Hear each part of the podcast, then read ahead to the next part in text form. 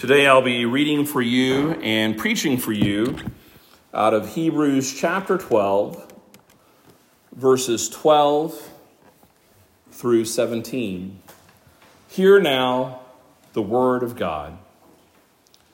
Therefore, lift your drooping hands and strengthen your weak knees, and make straight paths for your feet, so that what is lame may not be put out of joint but rather be healed. Strive for peace with everyone and for the holiness without which no one will see the Lord. See to it that no one fails to obtain the grace of God, that no root of bitterness springs up and causes trouble, and by it many become defiled, that no one is sexually immoral or unholy like Esau who sold his birthright for a single meal. For you know that afterward, when he desired to inherit the blessing, he was rejected, for he found no chance to repent, though he sought it with tears. Faith comes from hearing, and hearing the word of God. Let us pray. Our Heavenly Father, there are lots of instructions in this small paragraph that is rooted in the reality of who we are as your sons, those who are treated as sons because of what your son has done. We come now, Father, hearing this word, and we ask that you would make it a lamp to our feet and that it would pierce our hearts so that we would not fail to obtain your grace even this day in the hearing and preaching of your word. Pour out your spirit, Father, in this time so that we may hear you and respond to your word and be healed. In Jesus' name we pray. Amen. You may be seated.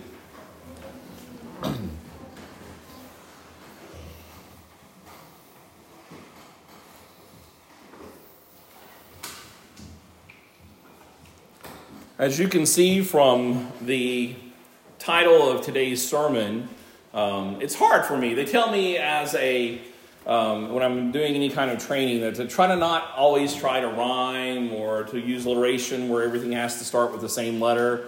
But for some reason, it just wants something that kind of falls into place for me. I don't know if it's just I like those kind of rhymey kind of things, but I hope that you don't find them to be too corny. And I think in this particular passage today, as you can see in this title, that I hope that it's something that will stick with you. There are some times where I feel like I might be grasping a little bit to make things rhyme or to match with the same letter. But in this particular sermon today, I hope that it is sticking with you, that you will remember who you are with your birthright by what has been accomplished in Christ and that it would help you to hold more tightly to that than to your appetites. As you consider that we are still people who are in the flesh, and we are still in flesh that is corrupt and that will die. But we'll also, we are in flesh that will be renewed by the final work of Christ. But in this time, we struggle with that flesh, and so therefore, we are people who struggle with our appetite. And this particular passage is to encourage us to encourage us in who we are in that birthright is a continuation of the previous passage that Maharus spoke on last week. But it is to give us specific things to do as we fight off the appetite that our flesh has and what Satan will tempt us in, knowing that our, our Savior, Jesus Christ, was tempted as we are in the same way. So I hope that today's title is one that is not a corny title for you, but one that will be one that will stick with you and encourage you and help you in your walk.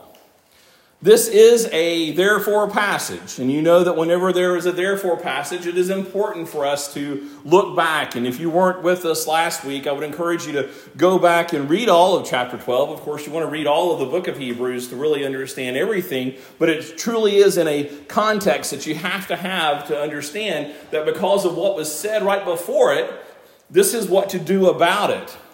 And particularly there in chapter 12, in verses 7 through 10, we are to remember that God is treating you as sons. Now, if you remember that last week, the primary single word that you could have sticking with you is that God is disciplining his sons, his children. And I again highlighted before a couple weeks ago that when we think about this idea of being sons, it's not to necessarily be transitioned to an understanding of sons and daughters. And we are to think about sons that we all, both men and women, boys and girls, are being treated like sons because of what the Son of God has done. And we have his particular inheritance. We have his name. We have the Son of God's name by being those who are marked by Jesus Christ. And therefore, we too are going to be treated as sons here in this life by the discipline of God because, very specifically, because He loves us. And He desires to see in us, as you see again there in Hebrews chapter 12, 7 through 10, that we may share in His holiness.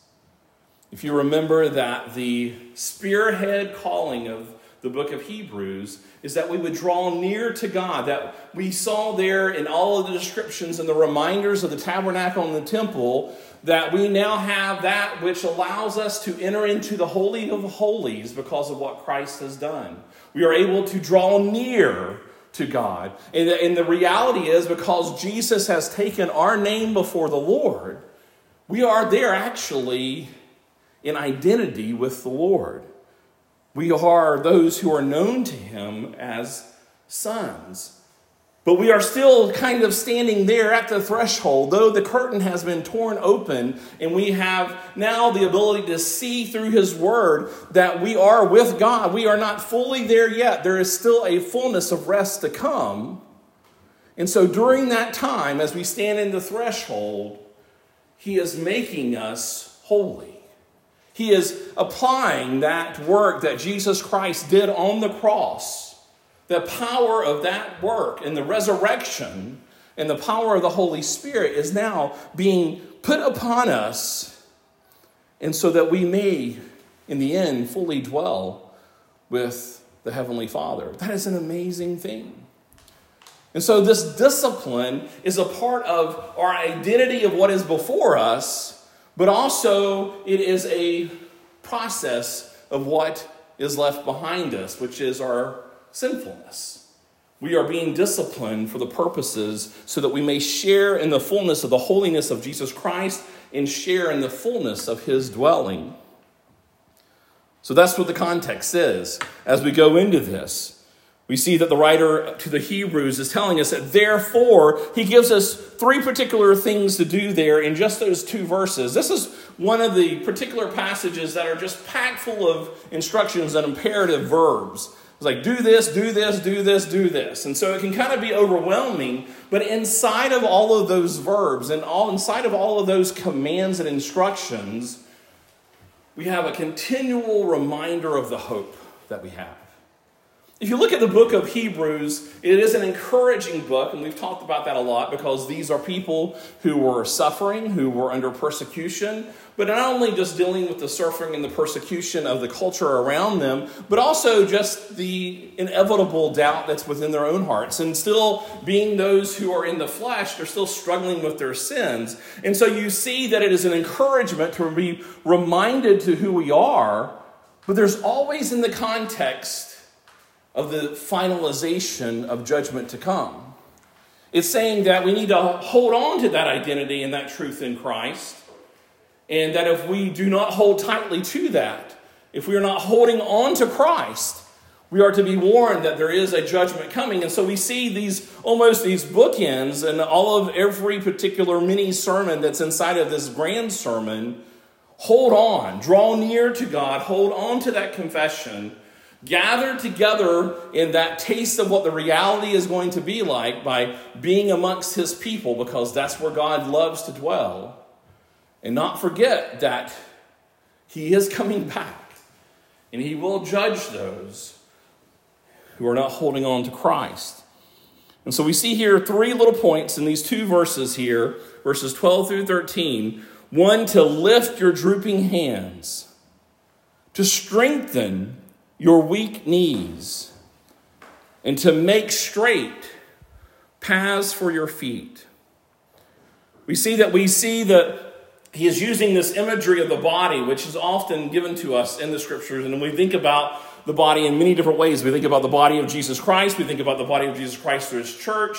And here we think about our own particular lives, and, and even in the context of the corporate body that we are even thinking about in our study belong on Wednesday nights. We were talking about how we're all different parts of the body. We all have been given different gifts and how necessary it is for us to be all coming together. We have this instruction that as we are remembering that God is treating us as sons, with discipline for the sake of sharing in His holiness, that our response to that reality is first of all to lift up your drooping hands. So it's highlighting for us that one, we are weak. Our hands are weak.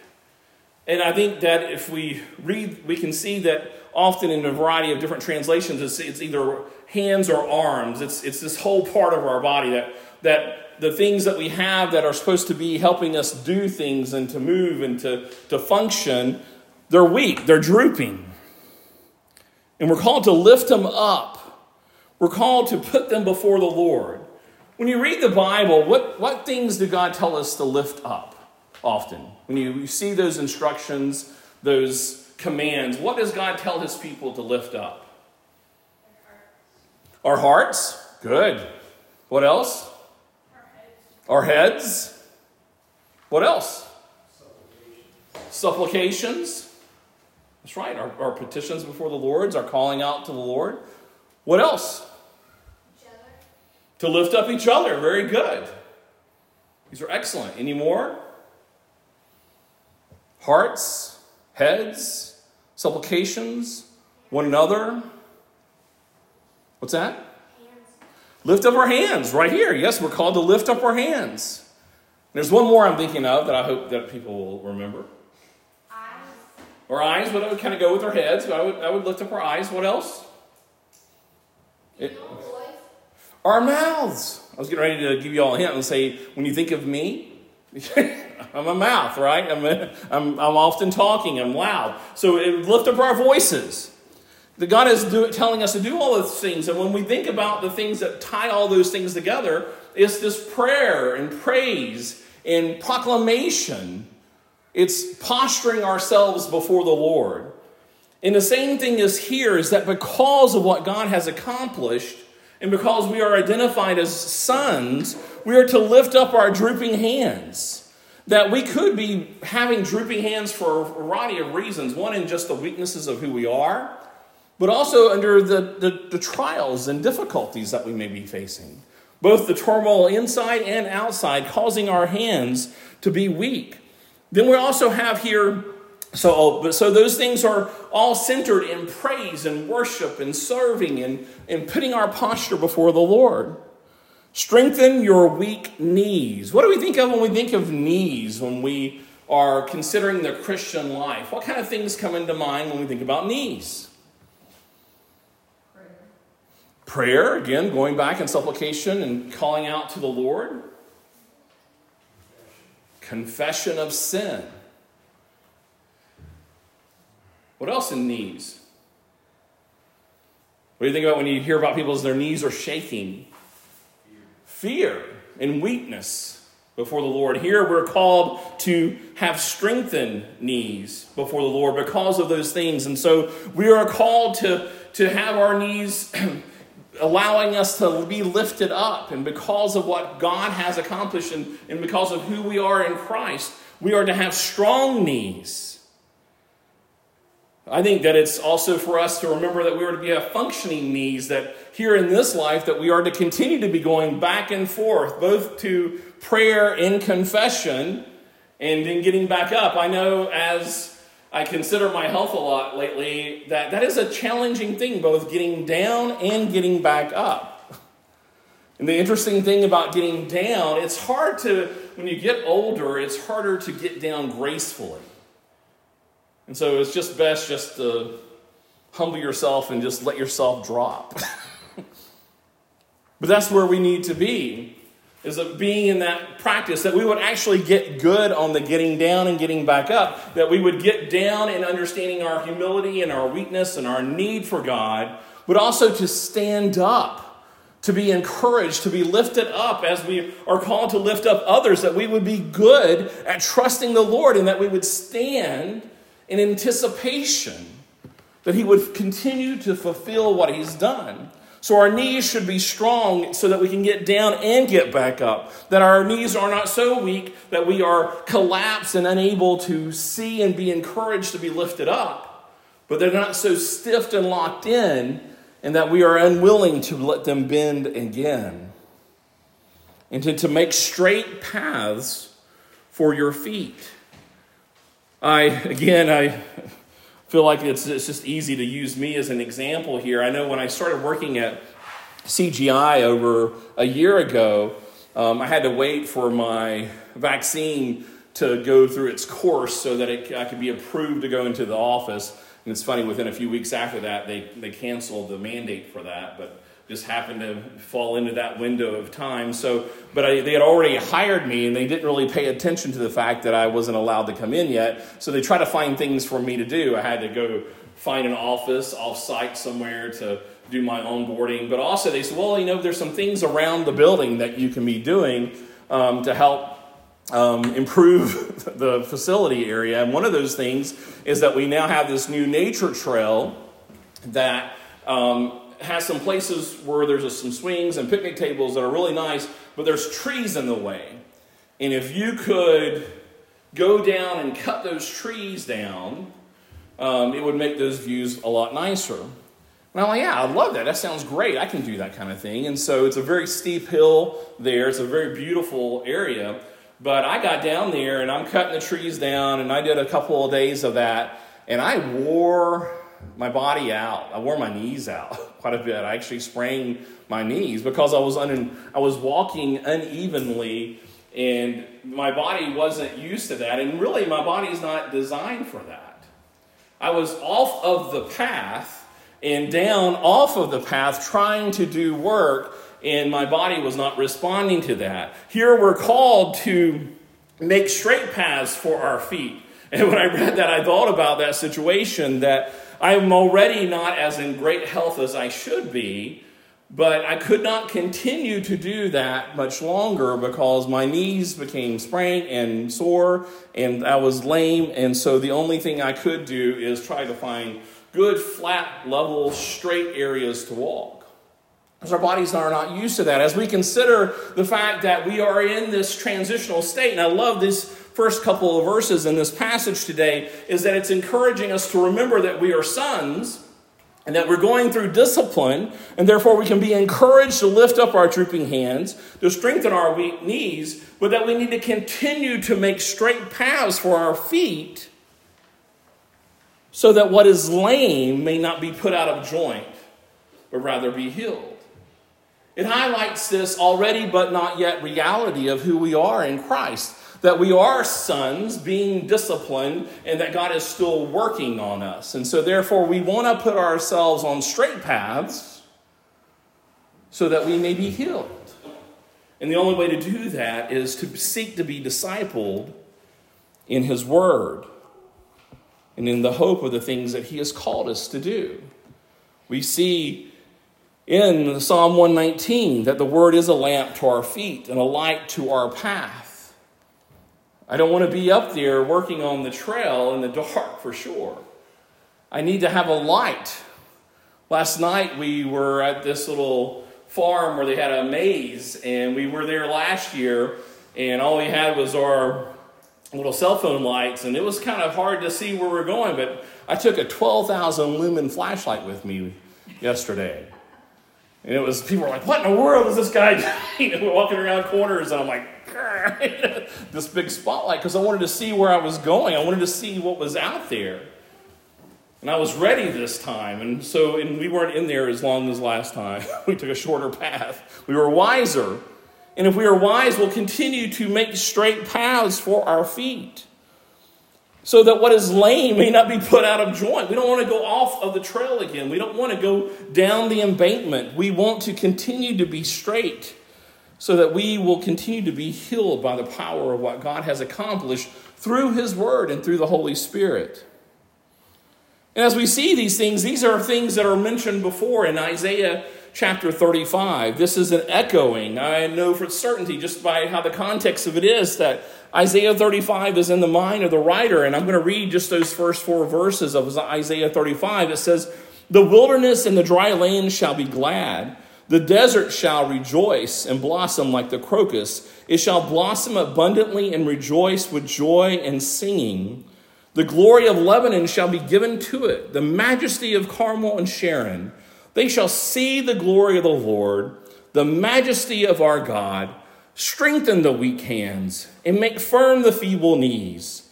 Say to those who have an anxious heart, Be strong, fear not. Behold, your God will come with vengeance, and with recompense of God, he will come and he will save you. This is a proclamation of future redemption of God's people. And here in the book of Hebrews is highlighting that Jesus has accomplished that fulfillment. And therefore, we can hope in that particular passage that because of what Christ has accomplished, that the wilderness and the dry land shall be glad. That those who are weak and those who see their sinfulness and their division and their separation from God can now be called to draw near and we can come and we can praise Him. We can serve Him with our weak hands now. We can stand. We continue to function faithfully in continual repentance and faith. And we can be those who are discipled and disciplined by holding tightly to His promises to continue to hold on to the hope that is to come in the final fulfillment of what is to come, while still remembering that there still is a day of judgment to come. All of these things, I believe, encompass what we see there in chapter 4, and that I've mentioned before this calling for us to draw near to God. That we are to draw near to God with our worship, to draw near to God in our continual standing up and being lifted up, and also our going down and our continual repentance and faith in Him and then to be disciples who are understanding that as disciples, another word for disciples, or another word that is, or that, the same word for disciples is used in our understanding of our discipline. That disciples are going to be disciplined and taught by God. John Owen says of this particular passage, when we're focusing on this encouragement to be strengthened, is that the same ailment is afflicting different parts of the body our hands, our knees, our feet. So the apostle prescribes the same remedy for them all. And he says, raise them to the correct posture, set them right again, apply them to their duty. He's implying here that we have been using our hands wrongly, our knees wrongly, our feet wrongly. We have been doing things with those parts of our gifts in a way that have not been honoring, and they are exhausted and they are weak. One of the things that we need to realize as Christians that one, we, or as human beings, foremost, or first of all, and then secondly, especially those who are Christians, that we can't use these things. We can't use our bodies, we cannot use our lives, we can't use our reputations and our names to do anything but serve the Lord. And when we try to use our members of our body in our lives to serve anything other than that, we will become even more exhausted, even unto death. There will never be a continual satisfaction in using these things that the Lord has given us. And so, what we see John Owen saying here is that to use them for the correct posture, to set them right again and apply them to their duty, to their correct duty. But we need to understand that just, and he says this further, this is still reading from John Owens, that so it was with the woman who could not straighten up at all, as she was bowed down, whom Jesus cured, and she straightened up, as we see there in Luke chapter 13. That it was Jesus that straightens us up. That we are bound to continue to do wicked things with these members apart from Jesus doing the curing work. We are like this woman that her body could not straighten up. But thanks be to Jesus that we are cured. And so, therefore, now we can stand up. We're no longer bound to be constantly using the things that the Lord has given us for the wrong purpose. It says, and this is again speaking from John Owens, he's preaching here on this. He's like, in Acts 15, 16, it says, I will rebuild or I will set up David's fallen tent. A restoration to their former state is signified in this word. In our Christian race, we must use all of our spiritual strength. We must tap into the very thing that Christ has already accomplished. It's not that we are pulling ourselves up with our bootstraps, we are remembering that Jesus has accomplished this work. And therefore, we are identified as sons, and therefore, we can be lifted up and strengthen in the Lord. We can draw near to this God that I mentioned there in the call to worship and this, this amazing calling and understanding and this picture of what it is to go before worship. When we go to Zion before the Lord, we can do that with confidence, not in of ourselves, but our confidence in Jesus Christ. Secondly, in verse 14, First of all, in the first verses 12 through 14, we see that we have this ability to draw near, but then we are called to strive to enter into that drawing near, to strive to enter into his rest by striving for peace with everyone. There in verse 14. We see in verse 14 really the summary of all of the law that's able to be accomplished now. If you remember what the summary of all the law is that we see there in Deuteronomy, and then Jesus also highlights it, is to love God with all of our heart, mind, soul, and strength, and to love our neighbor as ourselves. In this one verse, we are given this instruction in a different way now because before it is impossible for us to love God with all of our heart, soul, and strength and mind. We see that in the New Testament told again and again that, it, or even in the Old Testament, that it is impossible for man to achieve that calling of the law. But because we are now sons in Christ, we can strive for peace with everyone. Now that's pretty crazy. if you think about it, if you think about all of the challenges and all of the sin that we have in this world, for us to be called to strive for peace, we can. We can now by the equipping of God and by what He has called us to do. And now that we can obey and pursue each relationship in light of His Word, we can now strive for peace. Now, it's not saying that we're going to accomplish it. He was the only one who's going to bring about peace. But we can strive for it. We have the ability to approach everyone with the hope of peace in the process of peace. And then it says, secondly, there in that same verse, and it's basically it's just it's basically repeating that same command. It's in strive for peace with everyone and for the holiness without which no one will see the Lord. We can strive for the holiness without which no one will see the Lord. As we are considering that we are called to strive for peace with one another, we are being reminded that we can strive for holiness. Again, not hoping in of ourselves, but hoping in that reality of being sons of God, we can fulfill the summary of the law in Jesus Christ. In man, is impossible, but in God, all things are possible. Jesus preaches in Matthew 5 Chapter 8 Blessed are the pure in heart, for they shall see God. We can see the Lord for those who have had their hearts purified. And we are reminded in chapter 10 of Hebrews that Jesus Christ brings about the fulfillment. In verse 16, it says, This is the covenant that I will make with them after those days, declares the Lord. I will put my laws on their hearts and write them on their minds.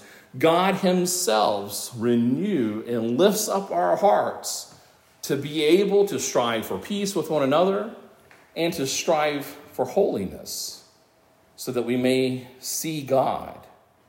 This is what's been accomplished in Jesus Christ. And so he is telling us to hold on, hold on to that and to pursue it. And if you remember in chapter 4, we are called to strive to enter into his rest. And in chapter 10, we're called to, to come together, to assemble together, to stir one another up to good works and service. There's a corporate understanding of us all entering in together in the dwelling of God. And that has been accomplished again in Jesus Christ. So, in the first section, the first two verses, we see the repetition of this call to draw near. And then in verse 14, we see this strive to enter into that rest together by striving for peace with everyone as we strive for holiness in the Lord.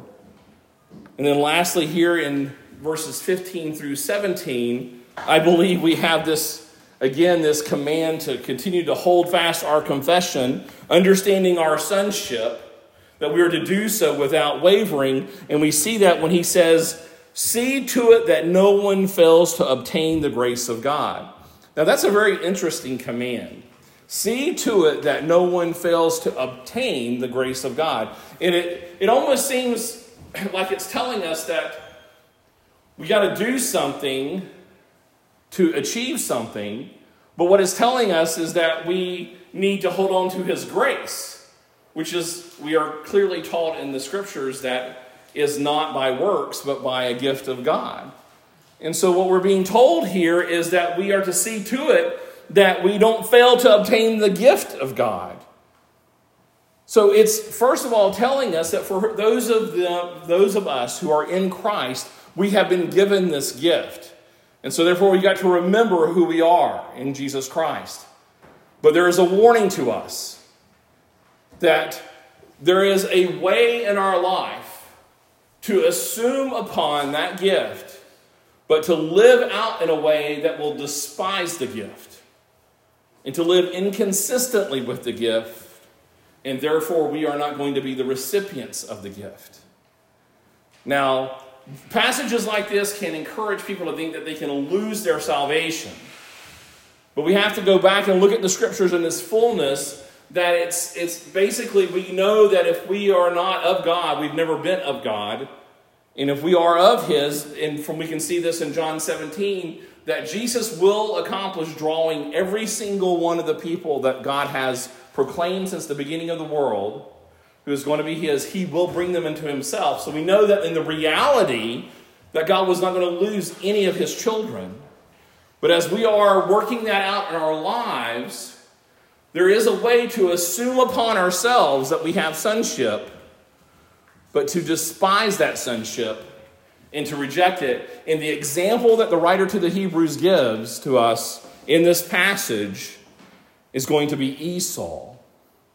Now, I'll encourage you, and I don't have time to dig deep into it today, but go back and read Genesis chapter 24 and 25 and 26 and read about Esau.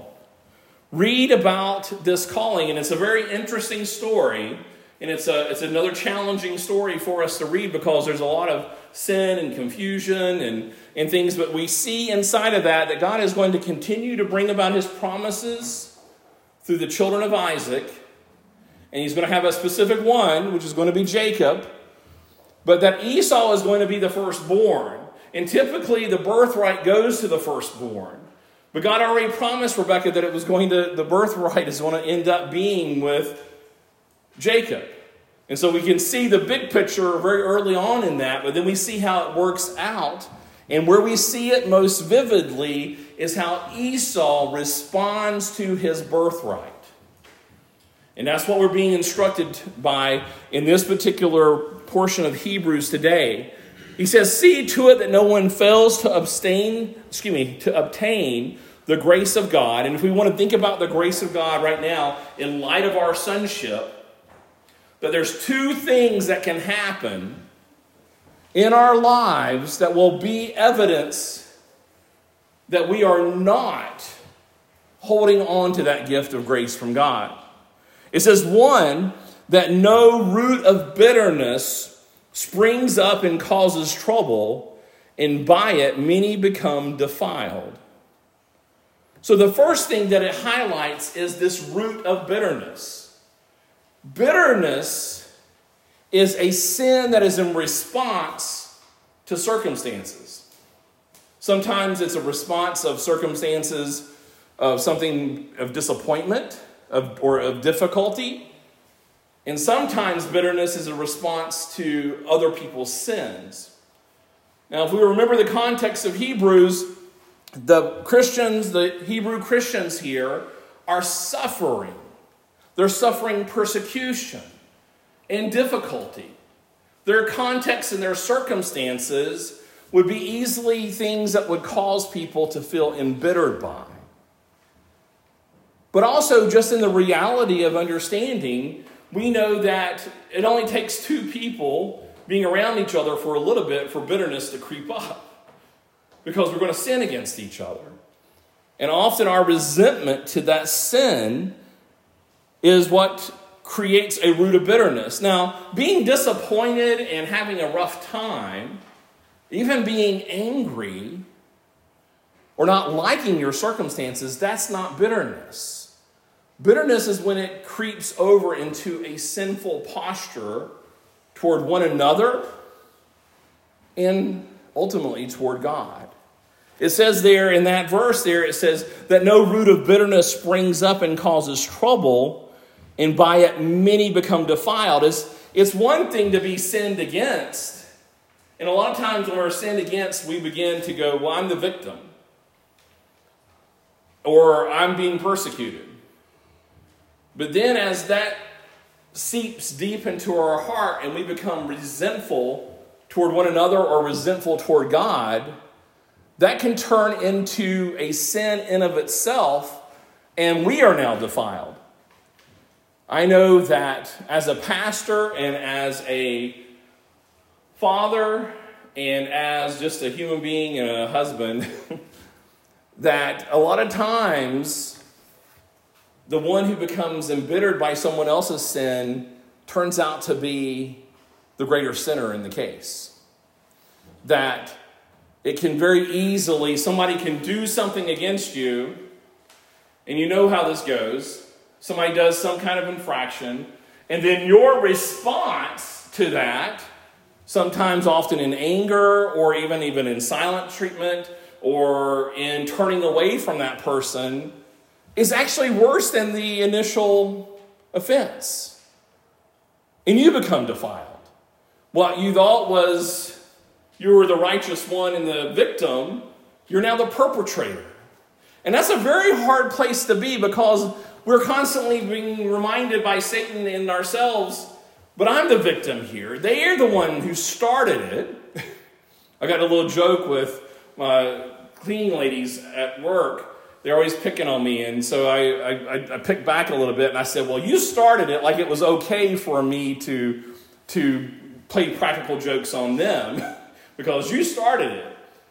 If it wasn't for that, then what I did would have not been bad, or would have been bad, but it's not bad anymore because you started it. And that's what the children often say. Well, you started it.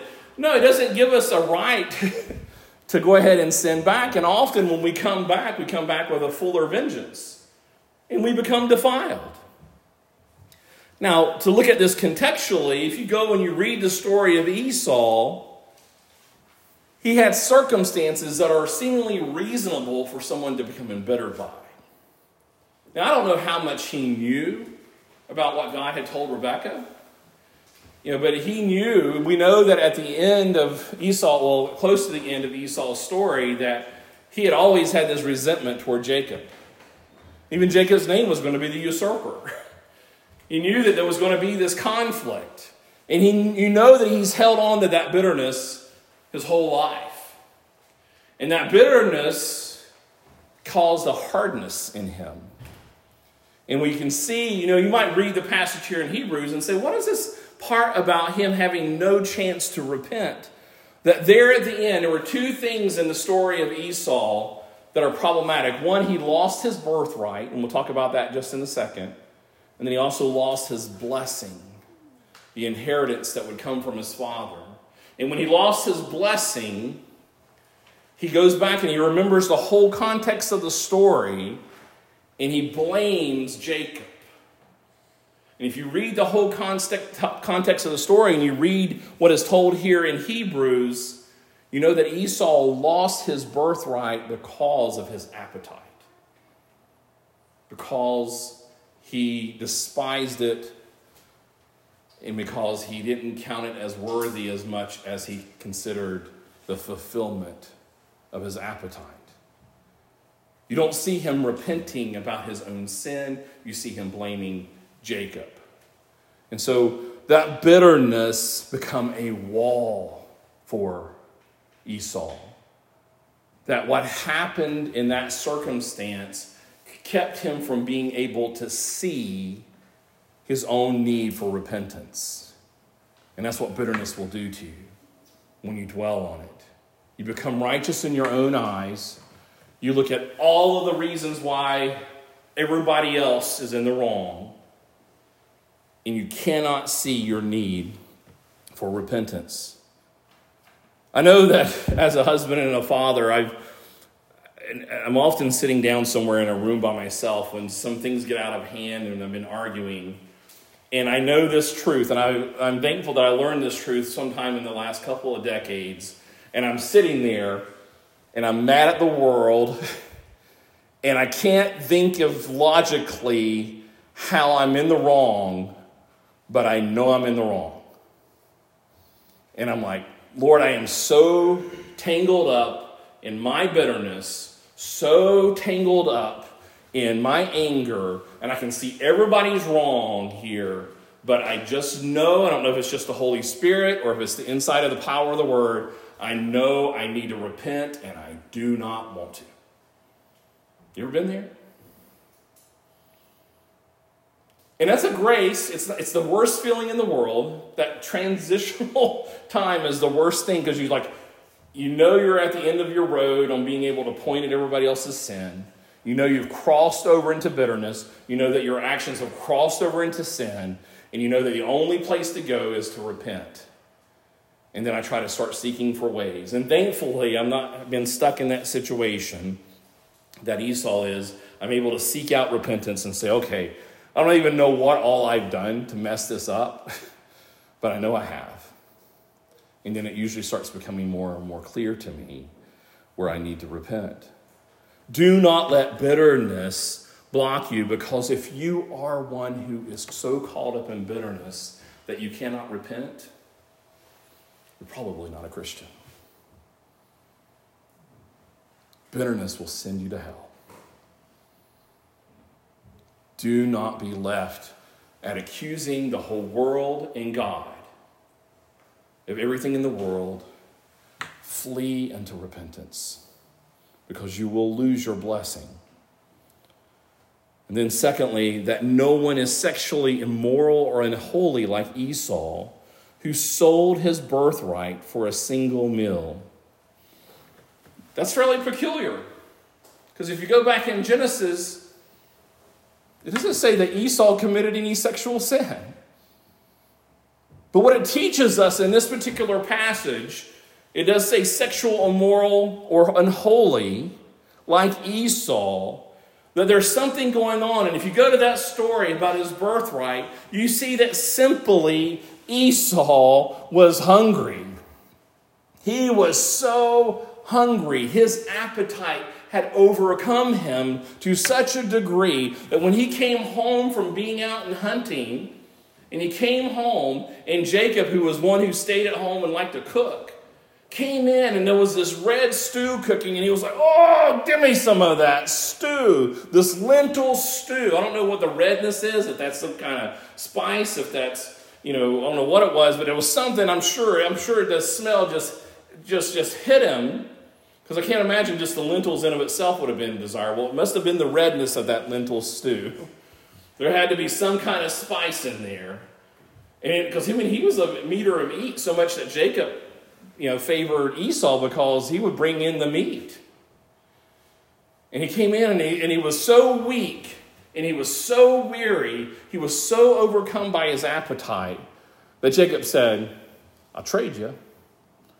You give me your birthright, and I'll give you that. He's like, What is the birthright to me? Give me, give me, give me. And he sold it. The, tr- the trade, the, the fair was trade. The, the, the trade was fair. And he gave it up, and he despised it, it says. And what we're being told here is for us to understand that in our flesh, there are things, there's nothing wrong with having an appetite for food. Some of you, probably it's 20, 20 after right now, your appetite is probably increasing. And there's nothing wrong with that. now, if you start cursing me in your mind and in your heart, that might be sin. so there's nothing wrong with an appetite. God gave us these bodies and He gave us appetite. He gave us drives in our body. He gave us things that give us comfort. He gives us things, he, he designed us to, to be able to rest and to have enjoyment. But what we see here is that, and we see admonishments like this in the book of Hebrews because it's a, it's a, it's a dangerous thing that this sexual immoral lifestyle comes from appetites that are out of control. When we become overcome by our appetites, and we're not understanding how dangerous our appetites can be, that there's so many places in our life. It's, it's touching on, like, remember what Esau had with his hunger, remember sexual immorality. Well, actually, remember everything that we have that God has given us good about our bodies. When we take it and we are out of control with it, we can live a certain life where we love to fulfill our appetites and it could be anything. It could be for excitement, it could be for some kind of other fulfillment in our life, exhilaration, or just comfort. I mean, if you think about it, think about how people sin that when they get up in the morning, they just want some peace and quiet and maybe to go back to bed. You ever want to try to bring somebody to quick sin first thing in the morning is to bother somebody who's still sleepy headed, right? Kind of poke them before they get their caffeine. Leave me alone. You know, their appetite is going to respond. Their body is like, no, no, no.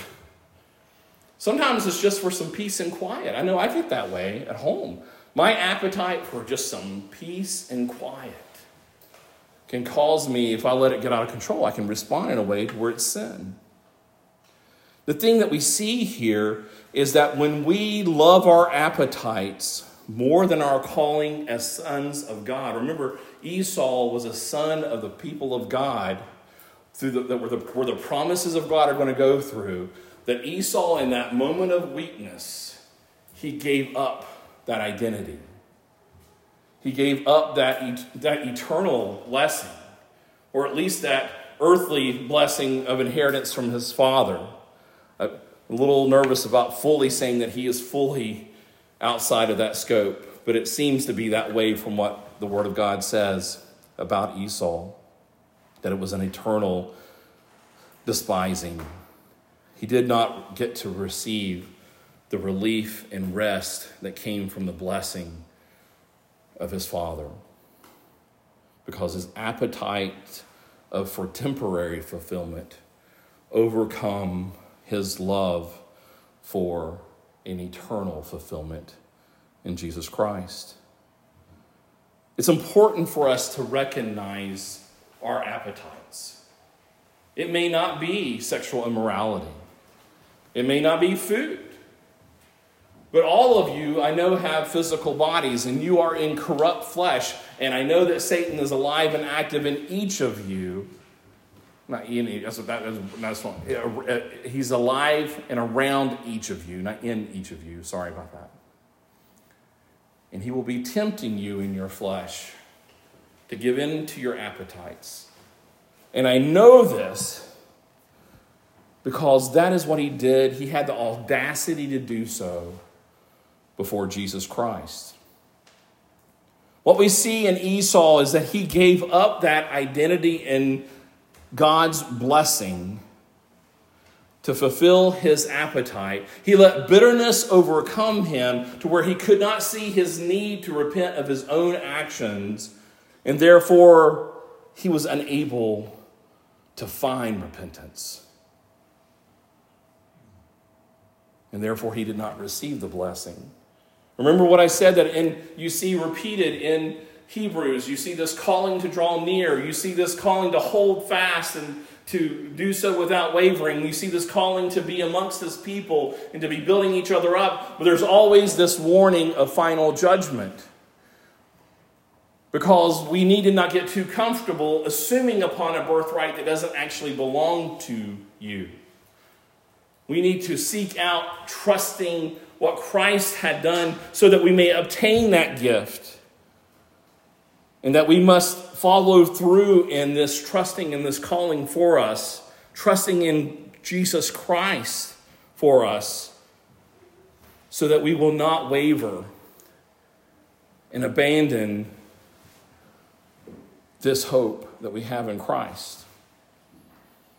I'm going to close by reading a very familiar passage that I've mentioned in the pulpit time and time again, but it must be mentioned again here when we consider, in light of this calling, that we are the sons of God, that He is treating us like the sons of God, that He has given us discipline so that we may obtain that holiness, that we must remember that this has been accomplished in Jesus Christ in Matthew chapter 4, if you turn to your Bibles real quickly, I'll read through and we'll close with that because this is why we can hold on to these particular commands. This is why we can actually obey these commands when we see what Jesus Christ accomplished in Matthew 4, verses 1 through 11. It says, Then Jesus was led up by the Spirit into the wilderness to be tempted by the devil.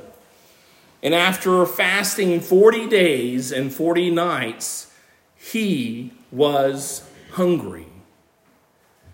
And the tempter came and said to him, and what, look what he says. What does he say to him? If you are the Son of God, command these stones to become loaves of bread. But he answered, It is written, Man shall not live by bread alone, but by every word, by every promise by every proclamation that comes from the mouth of God.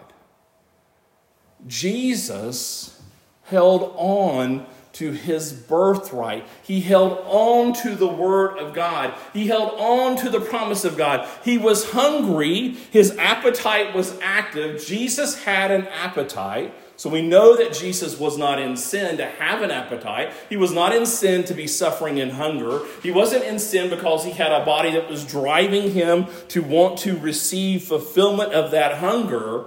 And we also know that he was given the identity of the Son of God. That Satan himself will even tempt us by reminding us that we are sons of God. And a lot of times that's where he goes the most. He says, You're a Christian.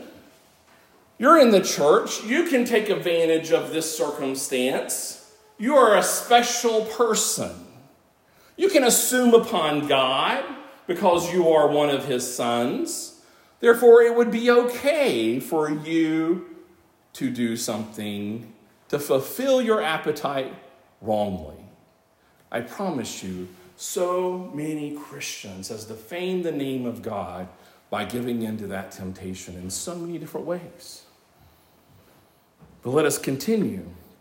The devil took him to the holy city and set him on the pinnacle of the temple and said to him, If you are the Son of God, throw yourself down. For it is written, For he will command his angels concerning you, and on their hands they will bear you up, lest you strike your foot against a stone.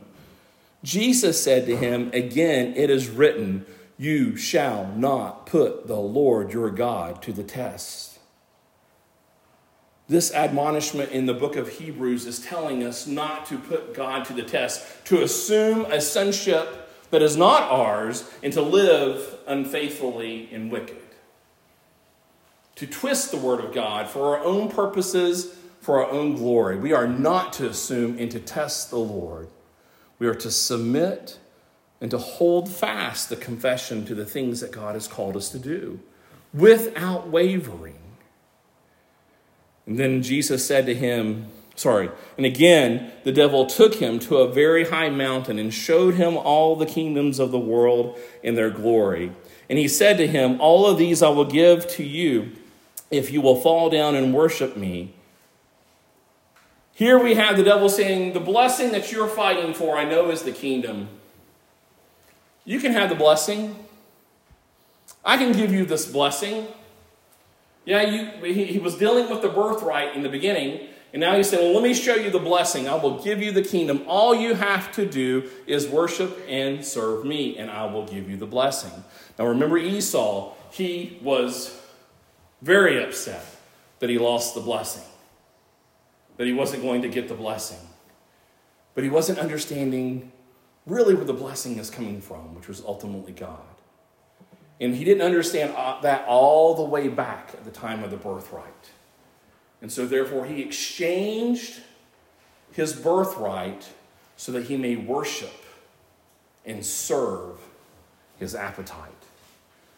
And here we have Jesus responding to the same temptation.